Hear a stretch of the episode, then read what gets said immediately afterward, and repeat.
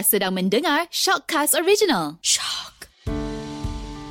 Kita bertemu kembali dalam siri podcast Shock Confession Bilik Gelap. Dan minggu ini bersama saya, Rosie Haslinda Nasir menemani anda. Seperti biasa, khas untuk pada pendengar Shock, sekarang saya berada di sebuah bilik gelap.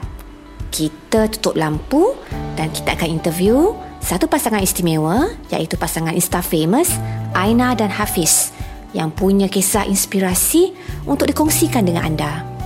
Kita mungkin terpesona bila membaca atau mendengar kisah hidup mereka yang indah-indah. Tapi sisi gelap mereka, kisah perit, jatuh bangun mereka mungkin tak pernah lagi kita dengar. Jadi, di bilik gelap inilah insan ini akan imbas kembali dan ceritakan kepada anda duri-duri yang pernah melukakan tangan dan kaki mereka sebelum mengecap kejayaan. Eksklusif hanya di Shock Confession Bilik Gelap. Boleh Aina dan Hafiz ceritakan sedikit uh, latar belakang masing-masing sebelum kalian bertemu jodoh sebagai suami isteri? Okey, nama saya Syafiqah Aina. Saya umur 25 tahun dan background uh, study saya, saya daripada Matrix, ambil per accountant and then I sambung ke degree in Mescom and then now I focus on my business. Saya pernah baca kisah Hafiz yang cuma dapat dua kredit saja masa SPM. Tapi nasib Hafiz berubah bila buat diploma. Uh, boleh Hafiz uh, imbas kembali cerita tu? Okay, nama saya Hafiz Muhammad, berusia 26 tahun. Uh, SPM saya dapat 2 kredit saja and then terpaksalah melanjutkan ke sijil dulu di College Community Bandar Penawar and selepas tu sambung uh, diploma di Politeknik Muazzam Shah and then sekarang Alhamdulillah uh, rezeki bersama isteri untuk menjalankan perniagaan. Okey, kami uh, Okay, kami uh, kenal uh, pada sekolah lagi, time sekolah lagi. Tapi start rapat uh, pada umur, umur saya 19 tahun dan dia berusia 18 tahun. So time tu lah kita start untuk create relationship. Sebenarnya uh, waktu tu bukan uh, saya orang semua cakap eh, orang semua cakap um, macam cinta ni di waktu muda ni memang memusnah akan memusnahkan masa depan kita. Tapi sebenarnya pada saya cinta tu memusnahkan disebabkan diri kita sendiri. So waktu umur 19-18 tahun tu saya rasa uh, dia adalah orang yang uh, terbaik untuk mengubah saya untuk saya cari masa depan yang baik. Kenapa? Sebab saya ada uh, keluarga saya, ibu bapa saya berjauhan. Uh, seorang dekat Johor, seorang dekat Kelantan. So saya seorang yang rasa sunyi tapi keluarga saya tu ibu bapa saya tu bukan salah mereka disebabkan saya rasa sunyi bukan tapi itu salah satu ujian untuk saya jadi lebih kuat lagi dan Aina adalah seseorang yang waktu tu terima saya seadanya dan Alhamdulillah sampai sekarang ni dah hampir 9 tahun kita sama-sama uh, Allah pun limpahkan rezeki yang melimpah ruah sampai dah ada anak seorang ada bisnes dan ada ada team yang kita uh, orang kata apa menjalankan tanggungjawab tu dengan baik lah Sebelum berbisnes, uh, pernah tak Aina dengan Hafiz makan gaji uh, atau bekerja dengan orang? Macam mana pengalamannya? Okay, macam Aina dulu, masa zaman study, Aina sebenarnya teringin sangat nak bekerja dengan orang, nak kerja office.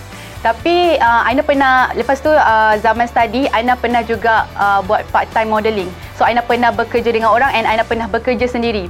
So, uh, Aina, kiranya Aina dah ada dua-dua pengalaman lah. So, Aina macam uh, bila fikir balik jiwa Aina tu macam bukan bekerja dengan orang bekerja de, uh, sendiri so uh, dari situlah Aina decide untuk Aina decide dengan Hafiz untuk kita buat something um, yang kita boleh buat sama-sama lah. Ha. sebab saya nampak Aina ni seorang yang suka dia seorang yang kuat usaha untuk upgrade diri dia level ke level. Contohnya waktu dulu dia seorang pelajar matrik seorang pelajar UiTM Shah Alam. Kalau kita tengok background dia adalah uh, dia ni seorang yang bijak. Saya tak orang kata apa saya boleh cakap wanita zaman sekarang zaman nak ke 2020 ni semua wanita ni otaknya bijak. Pemikirannya lebih matang daripada lelaki tetapi ada setengah wanita ni dia hanya ber, orang kata apa confident level dia tak tak banyak. Dia um, hanya fikir okey aku tak boleh pun nak nak buat bisnes besar-besar. Aku tak boleh pun nak bekerja sebab aku tak ada aku tak boleh buat ni tak boleh buat tu. Dia tak ada confident. So masa tu alhamdulillah uh, saya tengok Aina ni dia uh, dia cuba usaha untuk naik level ke level lah. Ha, dia bermula dari seorang student dan cuba ke bidang modeling. Bidang modeling tu tempat dia untuk bina confidence dia berhadapan dengan orang dan sebagainya. Alhamdulillah selepas tu dia ke uh, bidang usahawan. So bila di bidang usahawan ni lah sebenarnya orang kata uh, bila dah buat bisnes uh, kau dah power dah. Kau dah start sebenarnya tak. Bila di dalam uh, dunia bisnes ni sebenarnya learning process Banyak juga benda untuk dia. belajar. Uh, wanita zaman sekarang dia perlu uh, tingkatkan orang kata apa kejaya dia sebab apa? Salah satu punca kesetiaan lelaki ni kepada wanita dia adalah sebab wanita tu hebat, wanita tu berkerjaya. Zaman sekarang ni kan ramai orang excited nak buat bisnes. Lebih-lebih lagi di musim pandemik COVID-19 ni. Mungkin uh, sebab faktor gaji bulanan dah kena potong separuh atau yang lebih sedih bila ada yang memang kena buang kerja sebab company tak mampu lagi nak menampung kan. Hmm, Malah ada juga yang buat bisnes bila dah dapat duit pampasan misalnya. Mereka fikir, oh okey, cash dah ada kat tangan banyak ni. Boleh buat bona bisnes. Jadi mereka pun terjunlah uh, membuat bisnes tanpa ada ilmu. Apa pandangan Aina dan Hafiz tentang ini? Okey, sebenarnya bila nak buat bisnes, first yang kena datang adalah harapan. Harapan ataupun keberanian dalam diri. Contoh, uh, orang kata okey, nak buat bisnes kena ada ilmu. Ilmu pun sekarang kena beli. You nak masuk kelas, nak join kelas ni, kelas tu pun semua kena bayar. So zaman sekarang apa yang saya boleh cakap, first bila nak start buat bisnes, pergi dengan keberanian tapi dengan risiko yang rendah. Contohnya jual produk orang, walaupun keuntungan dia RM5 ataupun RM10 je, berbaloi uh, apa orang kata berbaloi lah dengan masa daripada kita tak buat apa-apa tu berbaloi kita untung RM5 RM10 tapi kita dapat experience tu daripada experience tu daripada duit hasil RM5 RM10 keuntungan tu kita kumpul-kumpul-kumpul dalam masa setahun dua tahun you ada experience you ada ilmu you ada modal dalam masa yang sama baru start Macam mindset orang muda sekarang kan. Diorang kalau boleh nak terus buat buat produk sendiri. Tapi sebenarnya kita kena belajar dulu. Belajar lepas tu baru kita tahu uh, macam mana kita nak buat sale, macam mana kita nak buat marketing. So nak buat produk sendiri ni sebenarnya bukan mudah. Ha, kita kena belajar. Tapi macam dulu masa lepas tadi, parents Aina selalu tanya bila nak kerja, bila nak kerja sebab time tu Aina buat full time modelling. So dia macam orang mindset orang tua dia orang nak uh, kita bekerja bekerja tetap ada income tetap. Jadi Aina Aina macam uh, tak apa, Aina yakinkan dia orang yang Aina boleh dapat income dengan buat freelance and then lepas kahwin Aina cakap dengan dia orang, Aina tak nak kerja dengan orang, Aina nak buat something yang boleh cabar Aina. So bila ada cabaran Aina akan lebih belajar, Aina akan lebih dapat banyak pengalaman. So alhamdulillah Aina dah dapat buktikan hasil pada parents sendiri. So diorang pun uh, tak apalah teruskan apa yang buat. Soalan ni saya nak tanya pada Aina yang pernah jadi model dulu. Situasinya memang nampak glamour kan Aina? Kita di make up lawa-lawa, kita dapat pakai baju dan uh, tudung cantik, kita duduk dalam sesi penggambaran yang nampak gah kan? Tapi di sebalik tu, berapa sebenarnya bayaran pertama yang Aina terima? Payment tu bagus ke sendu? Payment pertama. Uh, first rate Aina buat, uh, Aina letak 150 satu jam. Ha, itulah. Lepas tu, bila dah ada pengalaman, kita naikkan sikit lah. And Aina boleh cakap, um, untuk anak-anak muda sekarang, diorang banyak guna social media ca- dengan cara yang salah. Aina nak nasihatkan, guna, gunalah social media dengan betul sebab dari social media juga lah sebenarnya kita boleh menjana income sebenarnya. Kita kalau kita cara kita betul, boleh dapat um, itu kira kerjaya juga sebenarnya dari social media ni. Ha. Cuba Aina dan Hafiz bayangkan kalaulah satu hari nanti dalam banyak-banyak sektor pekerjaan di sekeliling kita ni kan CJ yang berkepuk-kepuk atau CGPA yang cemerlang tu tiba-tiba tak lagi dipandang tinggi. Sebaliknya, company lihat digital presence kita, kebijakan kita dalam uh, memasarkan diri kita di alam digital. Apa pendapat anda? Okay, pada saya sebenarnya pendidikan ni bila Penting. kita ah, pendidikan Sangat ni sangat-sangat penting. Dia yang meletakkan diri kita di mana. Okey, kalau you ada ilmu, kalau you ada ilmu, you hiduplah macam mana sekali pun you boleh survive.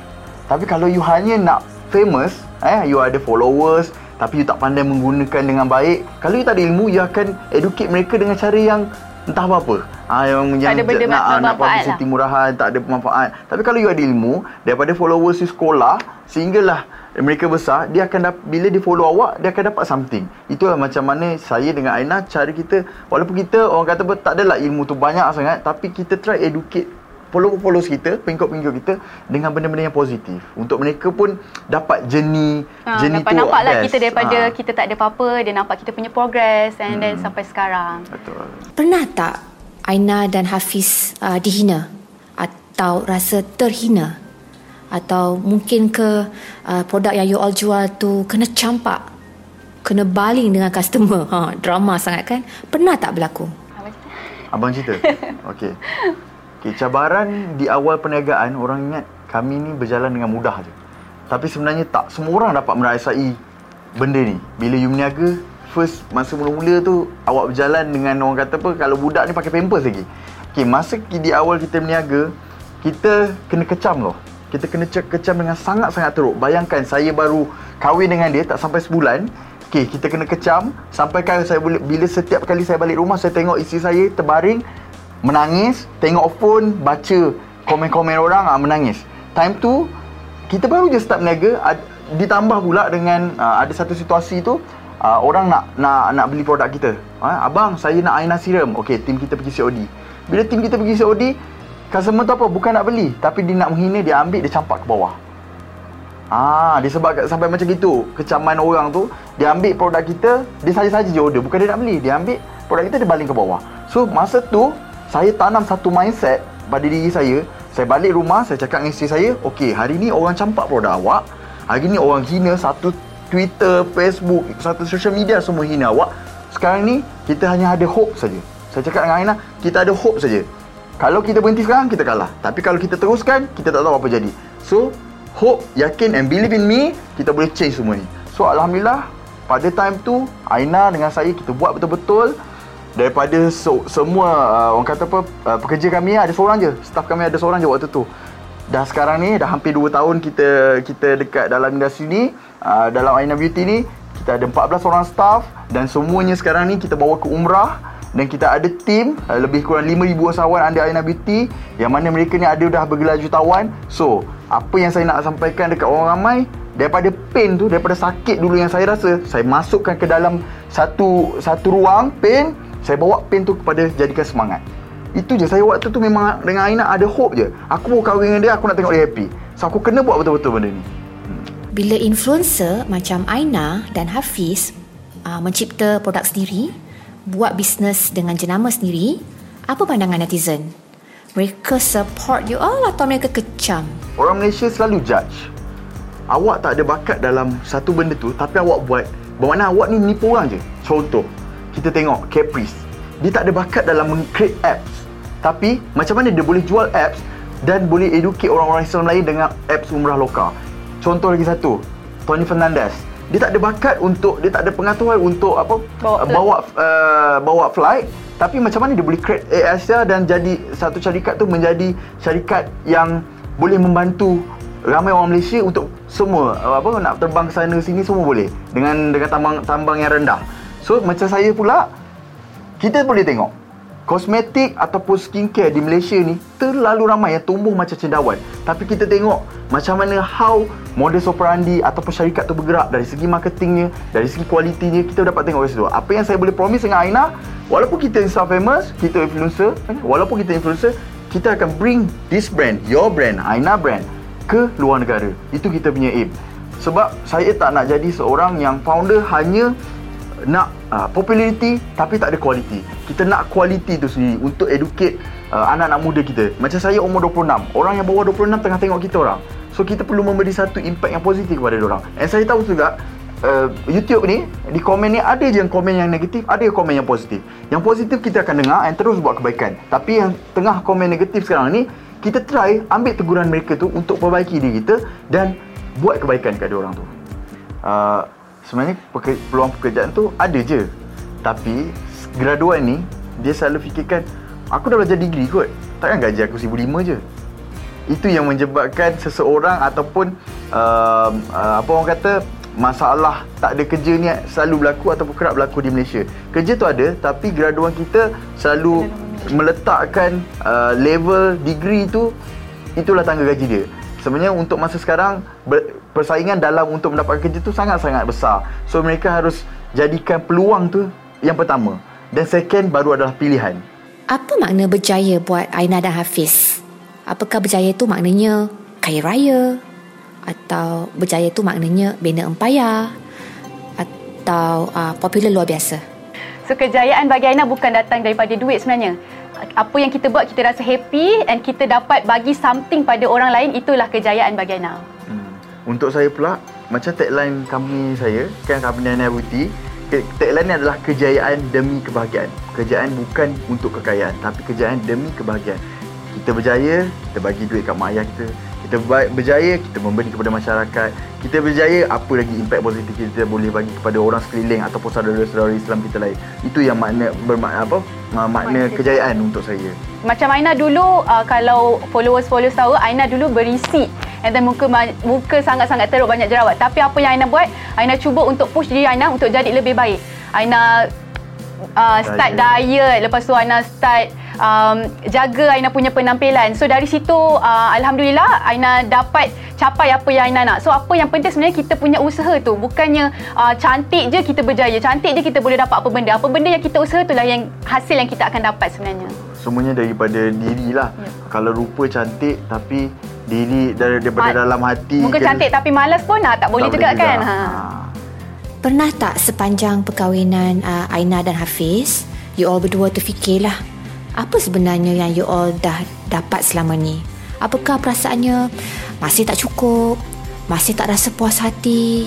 Selama berumah tangga dan bergerak dalam bisnes yang sama, pernah tak uh, Aina dengan Hafiz bergaduh? Sebab dekat pejabat jumpa muka suami, jumpa muka isteri, balik rumah terjemuh muka tu lagi. Nanti malam bila nak naik kata, eh muka tu lagi. Boleh you all cerita sikit? Uh, Alhamdulillah selama kita berkahwin ni kalau dari segi wang ringgit Alhamdulillah Allah tu dah kurniakan yang yang cukup uh, cukup makan cukup pakai tetapi kami tersekat Cabaran kita dalam buat bisnes sama-sama adalah masa sebenarnya. ah Kita masa uh, kita pergi kerja, pergi office, kita sama-sama. Lepas tu balik balik rumah pun kita still cakap pasal kerja juga. So Kerja. kekangan uh, kita adalah sebenarnya masa. Masa. Uh, so kita masa lepas kita kahwin, um, kita tak ada masa nak pergi honeymoon. Lepas tu uh, dapat baby pun lambat. So Ana rasa itu adalah sebab kita kurang masa untuk bersama untuk bercak uh, apa berkongsi Berkongsi. masalah. Itulah kekangan buat bisnes. Ah. Uh, itulah kekangan uh, kita lah. Ha. Ha, tapi tapi benda tu kita orang jadikan sebagai uh, ujian seseorang ke, uh, nak mendapat kejayaan tu itu adalah jeni dia. So dari, dari, daripada situlah uh, kita sabar, uh, kita tahan dan alhamdulillah Allah bagi. Faham faham each other tu sangat-sangat penting. Pasal idea dia lain, idea kita lain. Dia lain kalau kita dengan partnership yang uh, partnership orang luar. Kalau mungkin idea kita kita boleh bincang, idea dia boleh bincang. Tapi kalau husband and wife, idea bercanggah dia akan gaduh terus. Ah tapi itu itulah satu satu benda yang kami kena jaga antara relationship dengan kerja. Kerja is kerja, relationship is relationship.